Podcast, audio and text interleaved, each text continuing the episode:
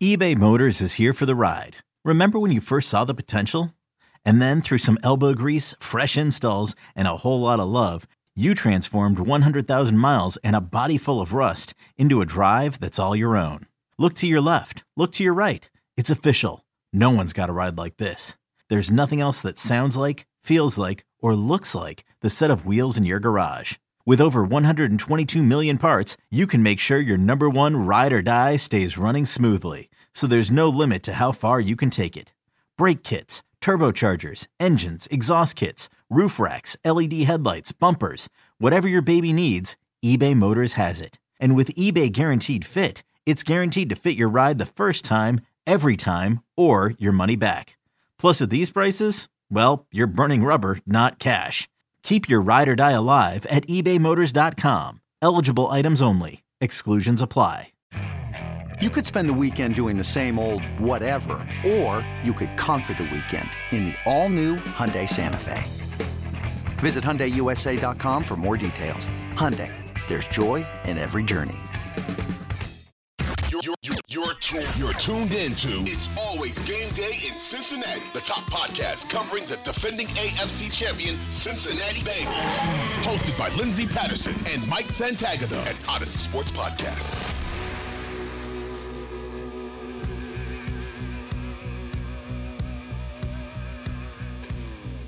We are back on It's Always Game Day in Cincinnati. Lindsay Patterson, Mike Santagata.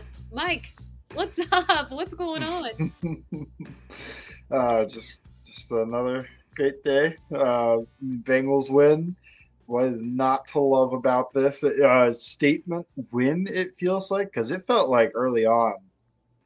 Oh man, the first like three drives, I was like, oh, this feels like Bengals Browns. Like, why is this happening again? Why can't this team just beat the team they're better than? And um, to me, in I don't think the next drive was killer, but it almost felt like the turning point was the Browns were in fourth and one. Jacoby Brissett came in, and in my mind, I'm just like, well, I'll convert this because it's Bengals Browns, and they run a play action pass. It. Oh, this is a touchdown. Throws it is Donovan Peoples Jones, of course, who goes over hundred yards. Like I said, this guy just gets up for Bengals games, and uh, he didn't come down with it. The ball was a little overthrown, and I was just uh, immediately went, oh, that that feels different. Like that was a missed opportunity in uh but when these two teams play, it feels like the Browns don't miss very many opportunities. They missed a lot today, but that was the first one that made me go, "Oh, hold on. Like this game might not go the same way."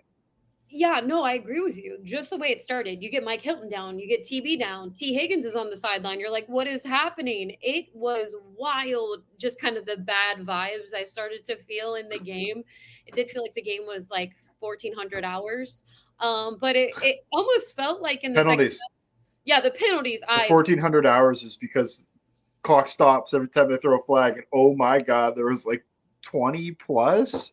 I'm looking that up real quick, but yeah, keep talking. Well, that's why I have a problem with it. Stop making it about the. I don't want an official show. Let me watch the game either call it both ways or don't call them at all and stop calling it every single play. And and somebody actually brought up a good point. They're like, look, you could probably find a flag on almost every play, but you don't have to call all of them. And it felt like this staff was um they were just a little flag happy. Uh but but when you got to the second half, I honestly felt like, okay, this game is in control. And honestly, if they would have done this, if they would have been up a couple scores in that Monday night football game, I feel like they could have controlled the game and it went different but we won't back it up because they've been on a little bit of a win streak since that game. They have five wins in a row. Obviously, the most in the Zac Taylor era. There was 4 mm-hmm. last week, so we already hit that mark. And this is huge. Um, there's actually a lot to talk about offensively, but I have promised to give the defense their credit, and I feel like we can dedicate plenty of time to the offense later in this podcast. DJ Reader, I'm starting with him right now. DJ Reader, we talked about it before his injury in the Jets game. This guy's playing at an all pro level. He did have mm-hmm. to miss mm-hmm. some time. He comes back a little rusty, obviously coming back from injury in that first game back. But then you look at him today, Nick Chubb was nowhere to be found. You might want to put a missing person report up because DJ Reader was there, and that guy is a game changer.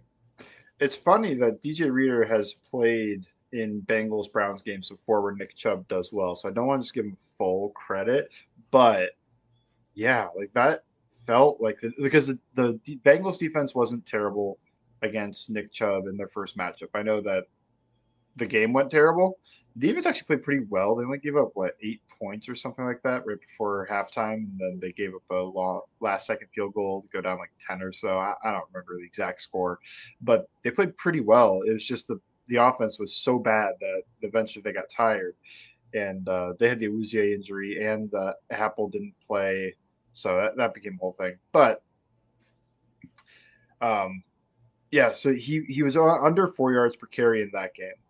But today, 14 carries for 34 yards. I mean, that's one of his worst performances on the season, I think.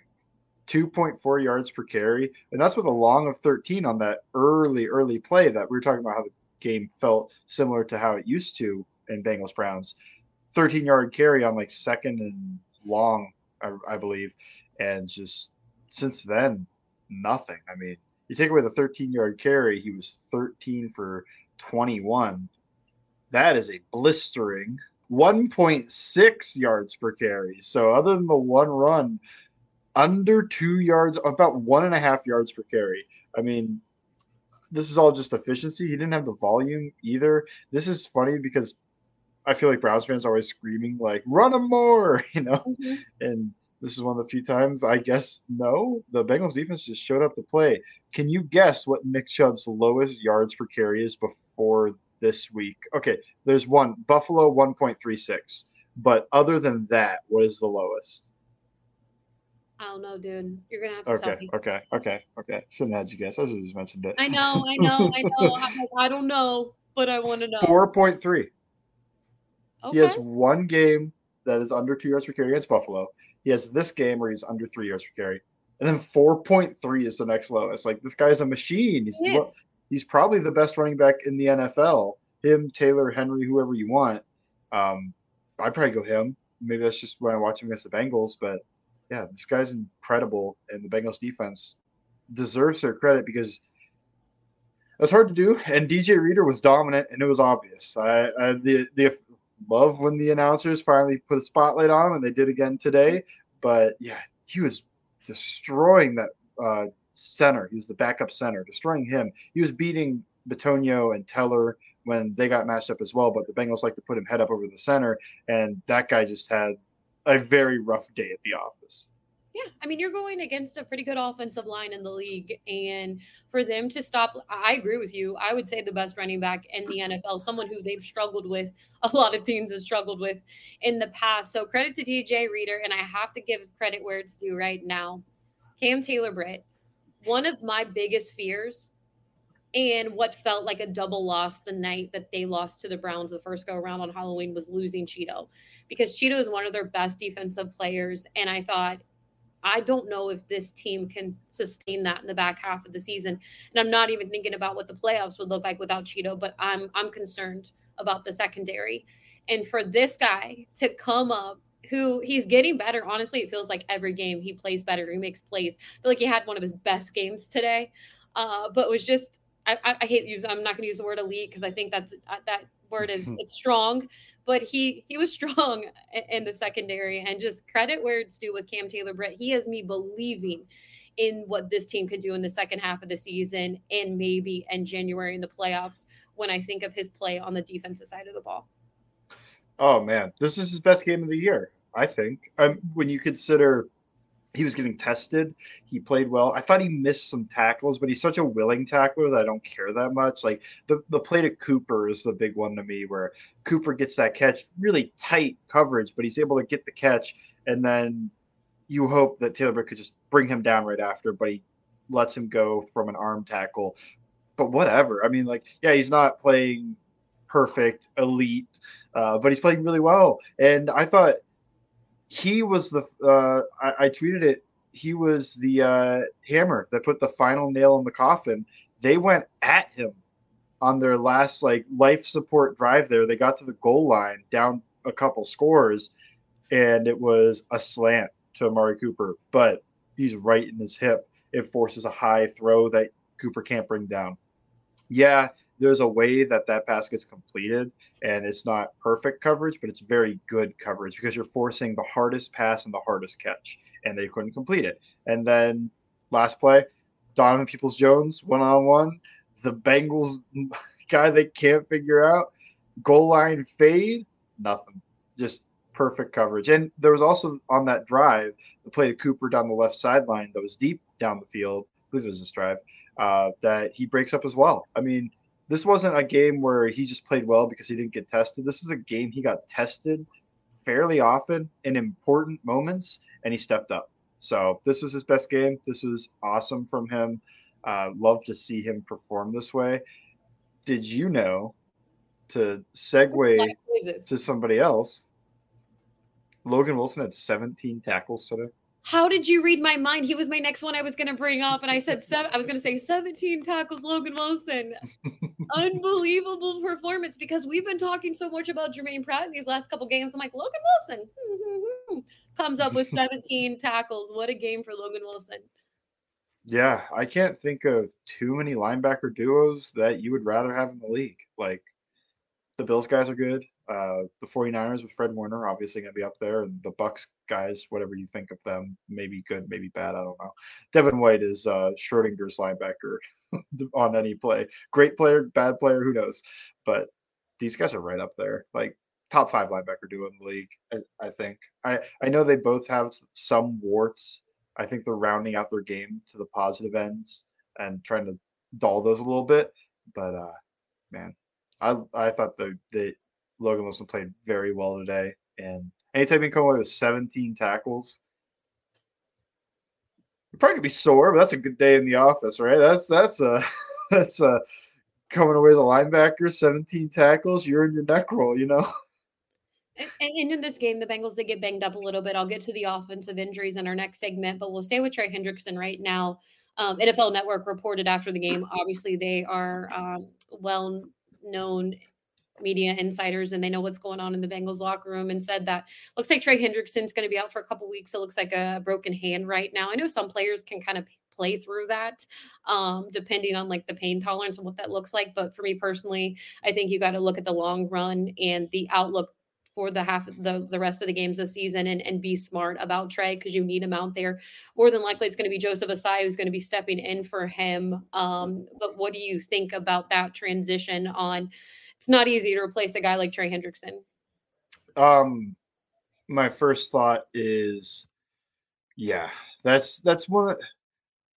Jake Liscow, friend of the show, hopefully, uh, tweeted out basically like the Bengals on defense that you, or in general, really, some of them the ones that you would most not want to get hurt, the most important players, Chidobe Awuzie, Trey Hendrickson, DJ Reader, especially on defense. You have those three, and then Ja'Marr Chase, and yeah, you could probably throw Tee Higgins in there. He ha- he hasn't really missed games, like as in missed the entire game, but twice he's come in and been like, I can't go, and then one other time he got knocked out of the game. So all those guys they've missed time, and the Bengals will just kind of keep rolling on. They're nine and four.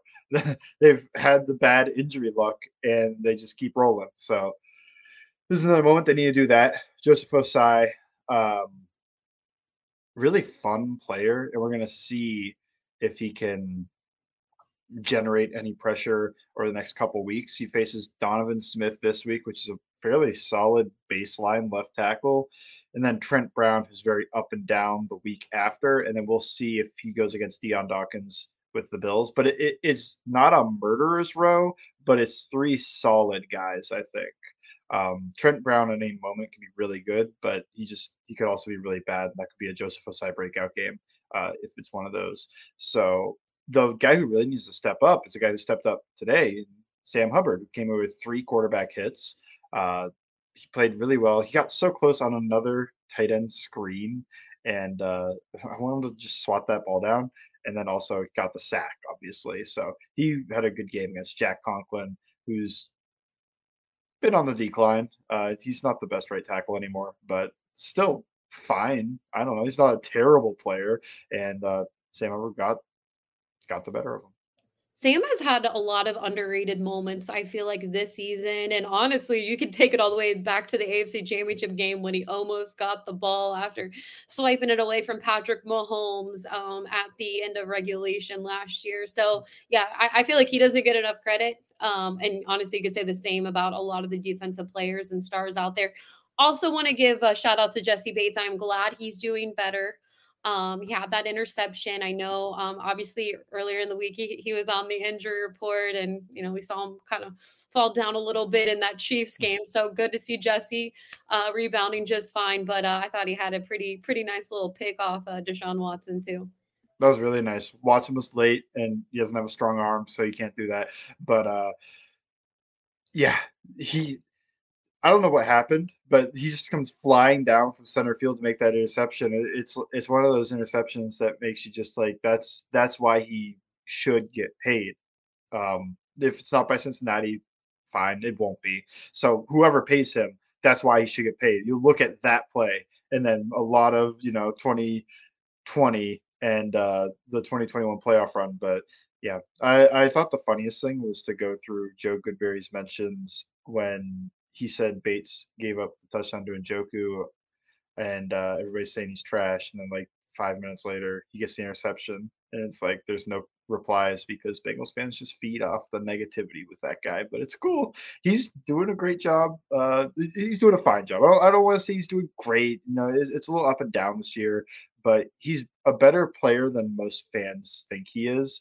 He's still good, and the Bengals have a, a nice safety duo. Like when I think of the Bengals defense, it's the spine of the defense that's so good. And we always talk about DJ Reader, the linebacker duo, and the safety duo. Like that's that those are their stars. And then they've got Trey Hendrickson and Chidobe Awuzie out there. Sam Hubbard's leveled up. He leveled up in the playoffs and he just never came back down. Wasn't variance. He's just like, I'm a better player now. So you got all that. I, I don't know. They the spine of this defense is awesome and it lets them do all this different stuff and perform at such a high level. And uh, Jessie Bates is a part of that. I want to give him a shout out because he deserves it. I feel like anytime he has a bad moment of any part of any game, he's going to hear about it. So he should hear about when he actually has a good moment too. I hope Jessie Bates gets paid this offseason and it's not going to be in Cincinnati, but I hope he gets paid and that will and, and I hope the reason he gets paid is he shows off what he can do the rest of December and January and maybe in February. I'm not getting my hopes up, but I hope he he makes those plays like we saw last year in January with Jessie Bates. So I'm all about it. He's under contract here for this time being with the franchise tag. I want him to just have himself um, a rest of his season in Cincinnati of what he's able to do here and show off for other teams, put it on the highlight reel. So credit to Jessie Bates, credit to this defense. And Lou, we continue to trust and I'm so glad we got a hit on that in the first segment, but plenty on the offensive side of the ball and a look ahead to the AFC North next on It's Always Game Day in Cincinnati. This episode is brought to you by Progressive Insurance. Whether you love true crime or comedy, celebrity interviews or news, you call the shots on what's in your podcast queue. And guess what? Now you can call them on your auto insurance too with the Name Your Price tool from Progressive. It works just the way it sounds you tell Progressive how much you want to pay for car insurance, and they'll show you coverage options that fit your budget. Get your quote today at progressive.com to join the over 28 million drivers who trust Progressive. Progressive Casualty Insurance Company and Affiliates. Price and coverage match limited by state law. This, this is It's Always Game Day in Cincinnati with Lindsay Patterson and Mike Santagata.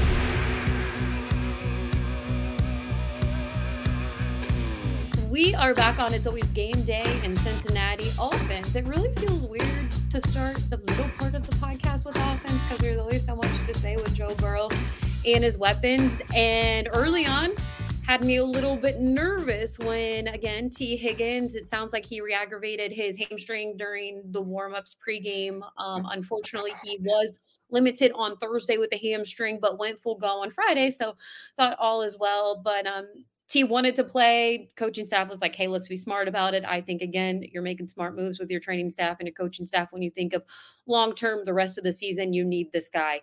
Uh, was able to do it without Tee Higgins, was able to do without Tyler Boyd. We hope Tyler Boyd is back soon to be determined dislocated finger.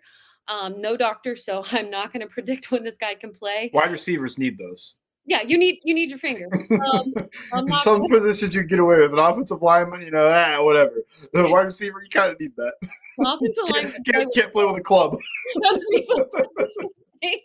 you can play with the club. Um, but, but wide receiver, that's hard to catch with. You know, I would stick them, keep it on the club. There's some talented wide receivers that can do the one Um, oh my gosh, where are we going with this? Um, all right, but I want to stay with Tyler. I want to stay with Tyler Boyd. Uh, unfortunately, we yeah, we don't have a timeline right now. Not doctors, not on this podcast.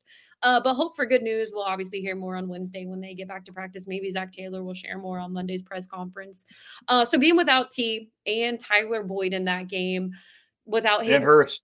Yep was a little nervous when uh, the, those reports are starting to come out questionable. Normally, when you're questionable, I don't feel like you're going to return to the game. It just doesn't feel good. Probable, yeah, you might be coming back. Uh, just didn't feel like this was going to be their day where where we were going to see all wide receivers on the field. But you have Ja'Marr Chase out there. You have Trent Irwin, flea flicker, crazy wild play. He was wide open, nothing but green grass in the end zone. And he did the river dance, which I appreciate. I think it was the river dance.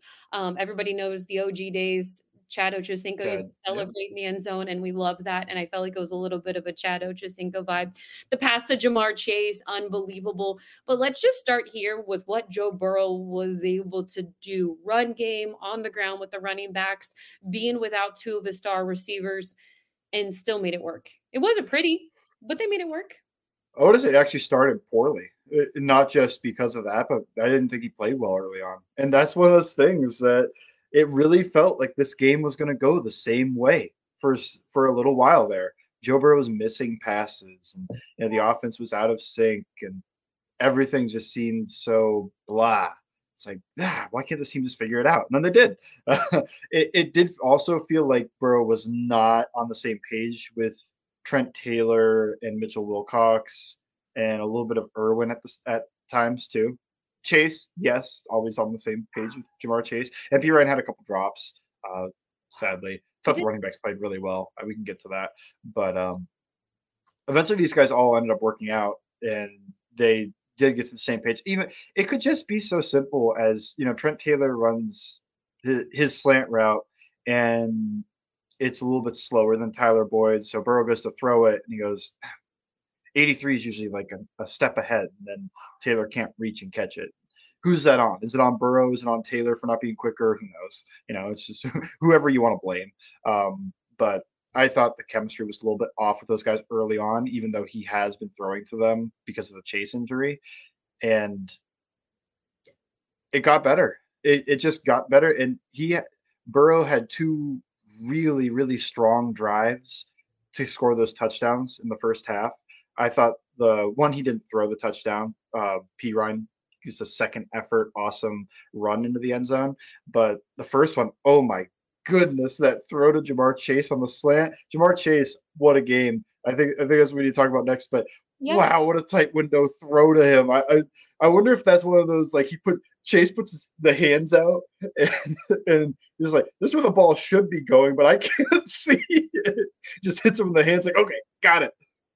There's two things about that it it's the I feel like the LSU connection just comes in comes in at times when you see their chemistry. The big one for me personally was the Niners fourth quarter last year. We talk about that a mm-hmm. lot. One of my favorite Joe Burrow quarters, even though it was a loss. And you saw that connection with Ja'Marr today. And he even said he's like, Yeah, Ja'Marr's getting the ball, even if he doesn't know he's getting it. And he, and he just to just put it in that window after what we saw in the third and eleven to Tee Higgins last week. Um, that was my favorite Joe Burrow throw of the year, honestly. Uh, it was unbelievable and and just such at a key time because it felt like the momentum switched after that because I was like, all right, all right, they're in control of this game and they're getting their monkey this monkey off their back right now, and Joe's gonna light it up. And obviously they could have put up more points if they had more weapons out there, but Ja'Marr Chase Trent Irwin with what you had. We'll get to the running game in just a moment. I, I say that's credit to Joe Burrow because he did say without, you know, they said did the game plan change when you didn't have TB&T in there, and he's like, no, no, none of that changed. It was just, you know, we kind of move on with it, and you know, to to rebound from the first series and kind of just how he looked in the first quarter. Um, that's just credit to Joe Burrow. I feel like you look around the league at a lot of quarterbacks and their play and he can turn it around. I've said it before when I watched Andy Dalton play and when he started off bad and he was bad Andy, I knew he wasn't going to rebound from that. And that's what we were going to get for the rest of the afternoon. With Joe, he can he can have that little bit of it off, even though he doesn't have much of that anymore, and still be fine the rest of the game and, and find ways. And I think, yeah, when you have Ja'Marr Chase out there, that's huge. But I, I think that shows that that's why this guy is in the MVP conversation um, because he still found a way to win by a couple scores. Yeah, uh, he he bounces back. It's the flexibility. Uh, or Andy Dalton was like a piece of piece of styrofoam where if you hit him, he'd break in half. But you know, Joe Burrow, you hit him, he's like a rubber band, just bounces right back, and he's fine for the most part. Uh, there's been a, a, game or two in his career that that didn't happen, but whenever Joe Burrow starts slow, it's just like pick it up because I know he can. It's not. I do think of that Andy Dalton Thursday night football against the Browns game. Did he a 2.0? Oh my god, it had to be a zero passer rating. I think that was that was a disaster. I'm glad I, I don't have to watch that again with this oh. quarterback. So, um, yeah, and Ja'Marr Chase, want to give him credit. Yes. This these Browns corners are physical. They're good, especially Denzel Ward is good, but they're all good. Um, Newsome had a really good rookie year. He's not been the same this year, but oh my goodness, man coverage, safety over the top, safety cheated over, whatever. Ja'Marr Chase was beating it, every everything, and and it started. I noticed Denzel Ward was the guy manned up on him on the slant touchdown, and then Denzel Ward's manned up on him again, and he makes um, back shoulder play where Denzel Ward falls down trying to cover it, and you know it's just he went against all these guys. There was one play that they tried to trust that uh, John Johnson could cover him because they were quarters early on. That's what they like to play early downs. And if the slot goes vertical in quarters, that means that the safety has to cover him. And I was just like, you shouldn't have done this because he very predictably got 12 yards. It's like that guy's not going to cover Ja'Marr Chase. Come on. Um, he had such a good game, especially with all these guys going out. He got extra attention. He got Denzel Ward most of the time. So he's matched up with your best guy. Doesn't work out that one big hit. Credit to him. I think this is a fun matchup because these are two high level players. But Ja'Marr Chase got the better of this game, and I think that was a big deal. It was a big deal because there was that off-season chatter, and I don't think Ja'Marr hmm. was saying anything wrong. I think he was giving credit to the. Yeah, no, I think I think if you asked Ja'Marr Chase who's the best corner he faced, he'd probably go with Ward. I think he did. I think that's what started that whole thing. Yeah. He said the Browns corners, Ward, that's my toughest opponent. And uh he beat him. yeah, and and Denzel and Ja'Marr were out for the first matchup on October 31st. So you finally get that in this game. And uh yeah, it was fun to watch. Ja'Marr just he's he's unbelievable. Um, it's crazy. This guy is two games off of his injury. Underrated performance last week with 97 yards and then he did what he did today when he had to be the main guy. Obviously, Ja'Marr Chase can be a main guy. He's, I'd say, a top five wide receiver in the NFL. Um, just an unbelievable performance from him. And I mean, look, when one man's down, it's next man up with, this offense and who they've had to lose at times. And we'll go over to uh, the running back right now, Samaje Perine, Joe Mixon, Joe Mixon with some key runs in this game. There was a lot of conversation this week. Again, we're hearing Samaje versus Joe. Again, treat it like a good thing when you have this RB duo, what they can do when guys step up, when you think of depth. And we saw that from Joe Mixon today. Yeah, uh, not just Joe Mixon, Samaje Perine played well, mm-hmm. but this was the game that we were that I kept saying about uh, about Joe Mixon. I was like, I'm bullish on the rest of the season for him. And I think I said on here five yards per carry rest of the season right before his injury. And I was like, oh, what unfortunate timing. Seven yards per carry today, about. And uh, before he took, before they let a free runner in the backfield and he lost three yards, he was at 8.6 yards per carry. I mean, that's incredible. it was it was 10 carries for 86 yards, then they lost three yards. And then it was funny that after that loss of three, the announcer goes, Oh, he's up to 83 yards today on 11 carries. I was like, he was just higher. but it is cool that you lose three yards and the announcer was still gushing over your stat line. Um, he was awesome. He was so good. And a, another one. I, I, mean, this is just the theme of this game. Early on, I, I thought, why can't this team run against the Browns? They can't run against this team. And it all changed on that fake jet toss play where La'el Collins gets out in front, does a good job blocking. Mixon runs through a pair of arm tackles and goes 40 plus yards. And that turned it from why can't this team run on the on the Browns into oh here we go. And they were just cooking the rest of the time. Like every handoff for the most part was successful. It was like four plus yards every time. And it was awesome. I, I thought he played really well. He showed why he's the, the top dog and why and I don't want to say that Perine doesn't have a, a part because Perine's very good. He played really well. I thought this split was ideal. I don't know about you. What what do you think about the Perine Mixon split today? I love it. Um, obviously, you know, there's there's just so much chatter this whole entire season when it comes to the running back conversation with Samaje and Joe Mixon. But I again feel like this is a great problem to have for this team uh, when you think of depth and different playmakers. Because when you think of who they're facing, the defenses that you know have to come up with a game plan to stop both running backs, So what is this team going to do? It, it makes you question on the other side of the sideline, and I'm I'm for it. I I love what I'm going to give credit to Zac Taylor right now because there was a report uh, from NFL Network before the game that after week five, Zac Taylor front office gave most of the play calling duties, Joe Burrow, Dan Pitcher, the quarterback coach, Brian Callahan, the OC. What have we seen a difference with this offense when it comes to adjustments? And I think that's credit to Zac Taylor for ac- accountability and just saying like, like, let's do what works for this offense and the better betterment of this team. And and and we saw that with them. Yeah, the I mean the adjustments, the just everything got better. I don't know, like what a great game, you know. Like this was the game we all hoped would happen against the Browns. At least they got there eventually. The first quarter or so was just the blah part of it, but after that, it was three quarters of pretty dominant play, mm-hmm. and it. I know it's offensive stuff, but it just came to my mind. It was so nice to see Redacted play poorly and take all those hits and everything. I was like, "This is what I wanted." I. It's the NFL's brotherhood, all that stuff. I did almost wish that not dirty. I wanted the Bengals defense just to be cold to him because like they got a little chatty with them sometimes. And I saw somebody help him up. I was like, don't do that, you know, let him lay around on the ground. I thought it was also funny talking about helping people up. This is just a stupid thing before we hit the next segment. Um, Ja'Marr Chase, uh, after he got tackled on a play, uh, a Browns player went to let his hand out to help him up, and Ja'Marr Chase slapped the hand away and got up himself. like, I love Ja'Marr, Ja'Marr Chase. Chase. Is such that's such a Ja'Marr Chase thing.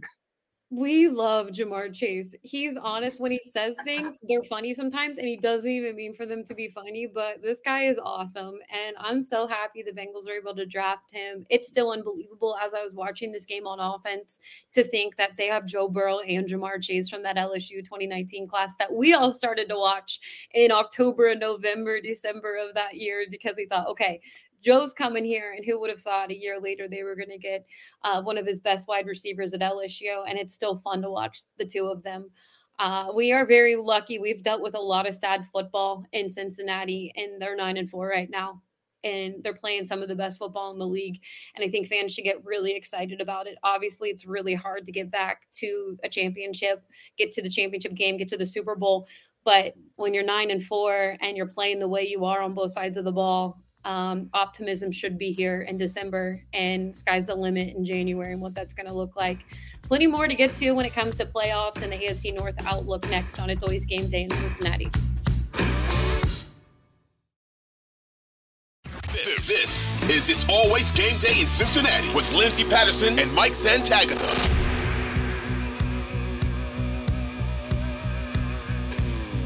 We are back on It's Always Game Day in Cincinnati. The Bengals coming off a win over the Browns 23 to 10. They improved to 9 and 4 in the season. Right now, they sit at that fifth seed in the AFC. They are neck and neck with the Baltimore Ravens right now. And I'm going to talk a little bit about that playoff picture and what it looks like because the conversation when a lot of people wanted to compare the second half schedule, what that was going to look like for Cincinnati, what that was going to look like for the Baltimore Ravens. It was like, oh, this is a piece of cake for Baltimore, and uh, they're gonna they're gonna just kill it the back half of the season in Cincinnati. Oh, it's gonna be hard. You got to think wild card, and, and honestly, they're still in a wild card spot right now if the playoffs were today.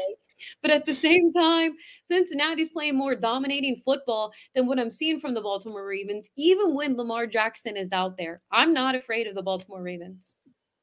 Yeah, and Huntley went down today. They still got the win, but if they have to go with their third string quarterback next week, I, I I don't know if they can take down a team, you know, with a full game of that. The Steelers started coming back in that game. Um, they had a sh- they had a shot, but Steelers were on their backup quarterback too. That was a disgusting game that I watched a little bit of because my fiance is a Steelers fan. But yeah, um, this Bengals team can hang with anybody is what we've been saying every single week. Are they better than anybody?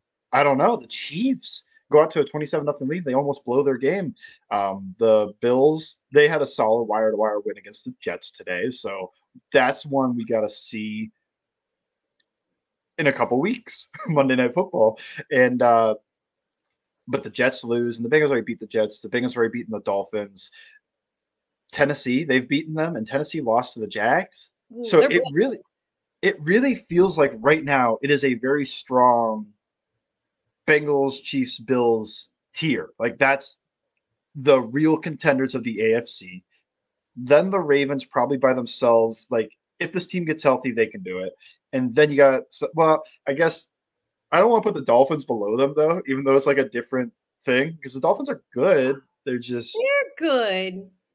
I think they're I think they're very very good, but uh, they didn't perform well against the 49ers. So, and they didn't really perform that well against the Bengals, but they also did a that wasn't a huge win for them. That's not the Bengals won by like 30, so I can't say too much bad about it. I don't know if either team performed perfectly, but um, yeah, I, I'm not fully sold on the Dolphins, but I do think that they would be in the tier with the Ravens. Like the Ravens are, if they get healthy, they could move up. The Dolphins are. Uh, Mike just doesn't trust you that much, uh, but you're better than the Titans and the Jets and um, whatever other teams possibly make. The Jets are actually, according to Steve Kornacki, now not at a majority chance to make the playoffs, majority being 50 plus percent, still a plurality by being the highest, but 48% Jets, 27% Patriots, 30% Chargers. And the Jags are at 14%, but I feel like a lot of that's towards the Titans and the uh, winning the AFC South.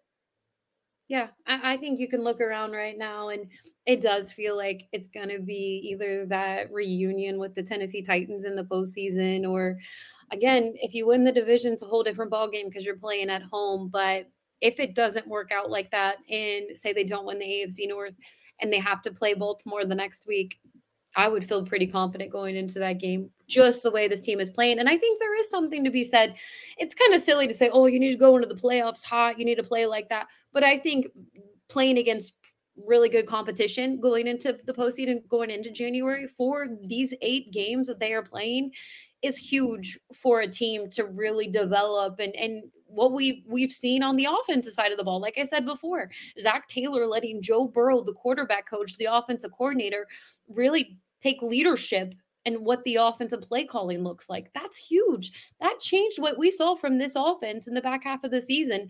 And they're on a five game win streak. And I would say credit to it. I know the defense is legit and they're showing up, and thanks to Lou for that. But offensively, they've been a lot of fun to watch too. And I don't know. I think they can hang with anybody right now. Yeah, and just to do the playoff thing real quick, because I think there might be some people yelling like they haven't made the playoffs yet, blah blah blah. Uh, maybe there's nobody. Maybe there's nobody yelling that. Kornacki, uh, who I'm using because I have his picture, uh, 99% chance the Bengals make the playoffs. According Oh no, that's too. well, you you think the one percent chance is going to hit? No. Not the one- Um, when I look at it too, uh, but yeah, what are you, what are you going to say? 99%? You're a- you're a one percenter. You- You're saying they're not going to make it? no, I'm too confident. I'm optimistic. You go ahead. Well, win one more game, I think they clinch it basically. Uh, so, yeah, and I don't think even if they lose more games, I mean they're two games ahead of the Jets, who are the seventh seed. They're not even out. Um, they're two games I'm ahead of being the last playoff team. But it does it does look like when you look at the seeding right now, it looks because if it ended today, the Bengals will travel Tennessee week one. It almost looks like if they don't win the division, that's what's going to happen because they are a full game ahead of the Dolphins, and they have the head to head. And the Titans are two games behind the Ravens to be in the last division winner. So if they can't pull off the division, sounds like you might go to Tennessee. How do you feel about that? You know what? That has that has just a repeat of last year written all over it. Obviously, a week ahead because they would play Tennessee in the wild card weekend. And then imagine playing somebody like Kansas City in the next weekend or something like that would be wild in the divisional round. That's And what it would be too. Yeah. then the AFC championship game, like it's just insane to even think about that. It is hard to win in the NFL. It's hard to win in the playoffs. Um, but just thinking about how that could look, it's crazy because you brought up a good point. You say win one more game and you probably clinch that playoff spot. They have, they're nine and four. And when we looked at it during bye week, uh, we said, I think you have to get to 10 and seven to go to the playoffs. They're nine and four they could have more than 10 wins to end the season. And again, it's not all set in stone that Baltimore is going to win out right now with the way yeah, down to their third string quarterback. I think the odds are al- almost a little stacked against them to win out, but I don't know. It is an easier schedule, but they play Pittsburgh again, and Pickett's healthy, and Pickett's playing better than he was early in the year, Mhm. better than Trubisky would have today. yeah. That's that's when I'm like, I don't know, maybe they were in a pretty good spot uh, today, but they just didn't pull it out. Uh, they got to play the Browns. I think that's going to be tough with a. third string quarterback, possibly, maybe just your backup. I think Huntley had a, I He think did. he had an injury. I, I, I think it was a concussion. I'm not sure. I, I want to say I can't. I don't want to speak on it right now what it was, but I'm going to look it up right now. Um, No, I was doing the same thing. Uh, yeah, concussion. I was right. Okay. Yeah, yeah, so he had a concussion. Usually with a concussion, I we're not head doctors, but Nope. there's a good chance you miss the next week. Like Mixon missed two weeks with his. So I don't know. I think they may have to go third string quarterback against the Browns next week, and I'm not. It's hard to root for the Browns with everything they have, but it would help the Bengals if they pulled it out. Um, How about I just don't pay attention to that game at all, and someone just tells me the outcome of it, and I'll just be like, "How does that factor into Cincinnati right now?" And that's all. Like, I just don't. I just I don't cannot- even look at how the Ravens lost. Just Nope. look at the standings update and go, "Oh, Bengals winning the division." that is how I look at it. Because there, there's one thing, and I and I joked on social media today. I said, you know, I'm saying go Steelers, go Bengals today, and I said, look, I, this is strange for me to say, but I'm I'm all in. Go Steelers, win this game. And unfortunately, you know, a lot of um, unexpected things happened in the game, and you hope everybody's okay with all the concussion um, injuries that we saw out of that game. But overall, I'm like, okay, this is absolutely wild to think about when you think of of who the Ravens are playing and, and what's going to happen. Um, I, I do want to say one thing about this right now because obviously Cincinnati is in the driver's seat. Um, anything is possible. That last game of the season could really mean something, and we've talked about it for a while that it could get flexed to prime time with the Ravens coming to Paycor Stadium. Monday Night Football, they're pumped right now. In two weeks, they finally get a good matchup. It's Cincinnati and the Buffalo Bills at Paycor Stadium, and who knows what seeding that's going to be for. Um, you know what's going to happen the rest of the Bills schedule. But I do want to add this, and we, we mentioned the Cleveland Browns, and obviously a big win um, in the AFC North. I am so glad we do not have to hear Joe Burrow cannot beat the Cleveland Browns anymore. Eh, oh man, because he's played well against them too. Yeah. Like that, that's that's something where like if he was playing real poorly against them or something, it would be annoying, but at least it would make sense. He's been playing well against this team. They just lose. I guess not the last time they played, but I mean, for the most part, he uh, back in his rookie year, he played well against this team. Did Um, so I, I I don't never really bought too far into the Burrow can't beat them. It was more so it feels like the run game doesn't get going and the defense can't get a stop when they're actually better than they look and uh, at least eventually they, they they wear down. They've had a good performance earlier this year. So I don't know. That that is nice to get that narrative out of the way. It's it's gone. New And- ones needed. and hopefully that just ended Cleveland season, so we don't have to. Oh, it it uh, uh according to my guy, uh Kornacki, Cleveland entered the day with a six percent chance to, make the playoffs, and they are not on the list anymore. We we love to hear that. I don't want to hear any more about their team. Um, you know, get them to their off season, move right along. We have bigger things to do um, with the other teams in the AFC, and they're not included. Uh, but no, just a fun time. Honestly, it, it's absolutely wild to think about because this is their best start under Zac Taylor. It's it's their best start in a while. We do remember when they went 8 0 in 2015. Everybody knows how that worked out. Uh, but right now, if, if it's the biggest thing right it, right now is health.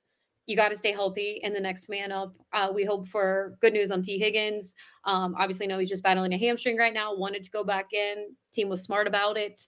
Uh, think about long term, long run the rest of the season. Tyler Boyd timeline, we do not know yet. Dislocated finger. I'm guessing that's better than a broken finger, but not a doctor. So I'm not going to confirm or deny what, what could happen with Tyler Boyd. We hope he's okay. And the rebound there, Hayden Hurst, uh, to be determined on his timetable. It's not season ending, but who knows if he's going to be back for that Tampa game? And Trey Hendrickson, it sounds like he's going to be out for a few weeks. So they are battling a few injuries after a pretty clean injury report this late in the season. So at the moment, again, it's next man up. They've done it before. And you just hope these guys can uh, get healthy. Maybe we'll see them in a week or, or two not speculating about the specific injuries. I'm not, you know, we, we mentioned this a lot, but when you think about Higgins was questionable the entire game, they didn't never ruled him out. I think that's a good sign. Tyler Boyd, kind of the opposite. He got ruled out pretty quick, so that's not a good sign. When I look think about Hurst, he was ruled out pretty quick this week. So I feel like that's like a, a questionable tag for a while this week and ruled out on Friday or something. And then the week after is the one that he might play in. Um, but I could be surprised and maybe it's just a quick recovery and he was ruled out because he definitely couldn't play this week. I think he was in a walking boot he something? he was um he said you know just wanted to just be cautious about the injury and what he was dealing with so um was in the boot and just knew he was out for this game. Uh wasn't season ending but again we didn't have a timetable on that. I feel like we'll know a little more going into wednesday and thursday. Friday is kind of the definite of you know who's going and who's not. Uh, it would be a big game to have you know a few of these guys back but it sounds like uh, we'll be without trey hendrickson going into the tampa game to be determined on Hayden Hurst, Tyler Boyd, all good vibes. You want TV back out there and Tee Higgins. And maybe this is just something that he's limited in practice all week. Hamstrings are are iffy and they're not one you mm-hmm. want to battle. I think again, you bring up a great point. One that I didn't think of is him being questionable for. Uh, they didn't really even announce the update on the injury. I I saw something that said he they had a goal line play or two that they were still willing to bring him in on oh. on Twitter. Like, I don't know. I, I guess you're not running very far. And he is Tee Higgins, so he is he's a big target. They'll have to put somebody on him. So there's that. But I, I was I thought that was interesting where they felt good enough that like push came to shove, they may have just tossed him out there for a fade or something from like two yards out, but uh, they didn't want him playing most of the game. Maybe they just felt like they could beat the Browns without him, and uh, they'd rather hold on, and that was smart. Yeah, and and honestly, you saw that two weeks in a row from Zac Taylor when it comes to Joe Mixon and the concussion situation. Feels like maybe he could have been cleared on Saturday, and Zac's like, no, we'll see you out another week being smart because we want you. Again, we have really important games in December and January that we're going to need you for, and I'm totally fine doing that with Tee Higgins. They won the game today. They didn't lose because they didn't have some of the players out there. They won. Uh, probably could have put more points on the board if those guys are out there, but they're they're in good shape, nine and four on the season, and um, they're a lot of fun to watch offensively and defensively. I do want to bring this up really quickly. Any concern with the Evan McPherson missed extra point? No, not really. He's missed two on the year, whatever. He uh, uh, doesn't yet have the precision of a Justin Tucker, and oh well. And that's kind of hard to do, so we're okay with that. There's okay. one guy that does that, yeah yeah, we're okay. We're okay with that. And then Drue Chrisman. Mm, uh, he had a shank too, huh? Mm, special teams is is having some issues with the flags too. Simmons' crew is just they they are the the the side that is not performing at a super high level. So hope that can bounce back. It's a lot of young guys, I think, is why some of this is happening. Although my guy Stanley was one who caught the flag. I was no. like, oh, come on, Stan. Uh, they were flag happy though. You know, they, they they weren't letting anything go. I thought when I watched it, I was like, "That's probably a block in the back." Like flag came out, I was like, "Ah, come on." Twenty five percent chances doesn't get called. Well, the good news is you're going to go back and watch the game. Uh, you'll have all your clips over on Twitter, Bengals underscore Sans, and we'll talk a little more of the breakdown of what the game looked like after you go and watch it. And you'll probably have to fast forward through some of the flags, uh, but you'll get there eventually when you can break down some of the film. What's going to be on all Bengals this week? Takeaways, fun little stats and things that I noticed during the game, and then we'll have a full film article later in the week. Can't wait. Check it out. All Bengals again. Follow them on Twitter, Bengals underscore Sans. You can follow me at Ellen Diaz Patterson. As always, thank you for listening to It's Always Game Day in Cincinnati.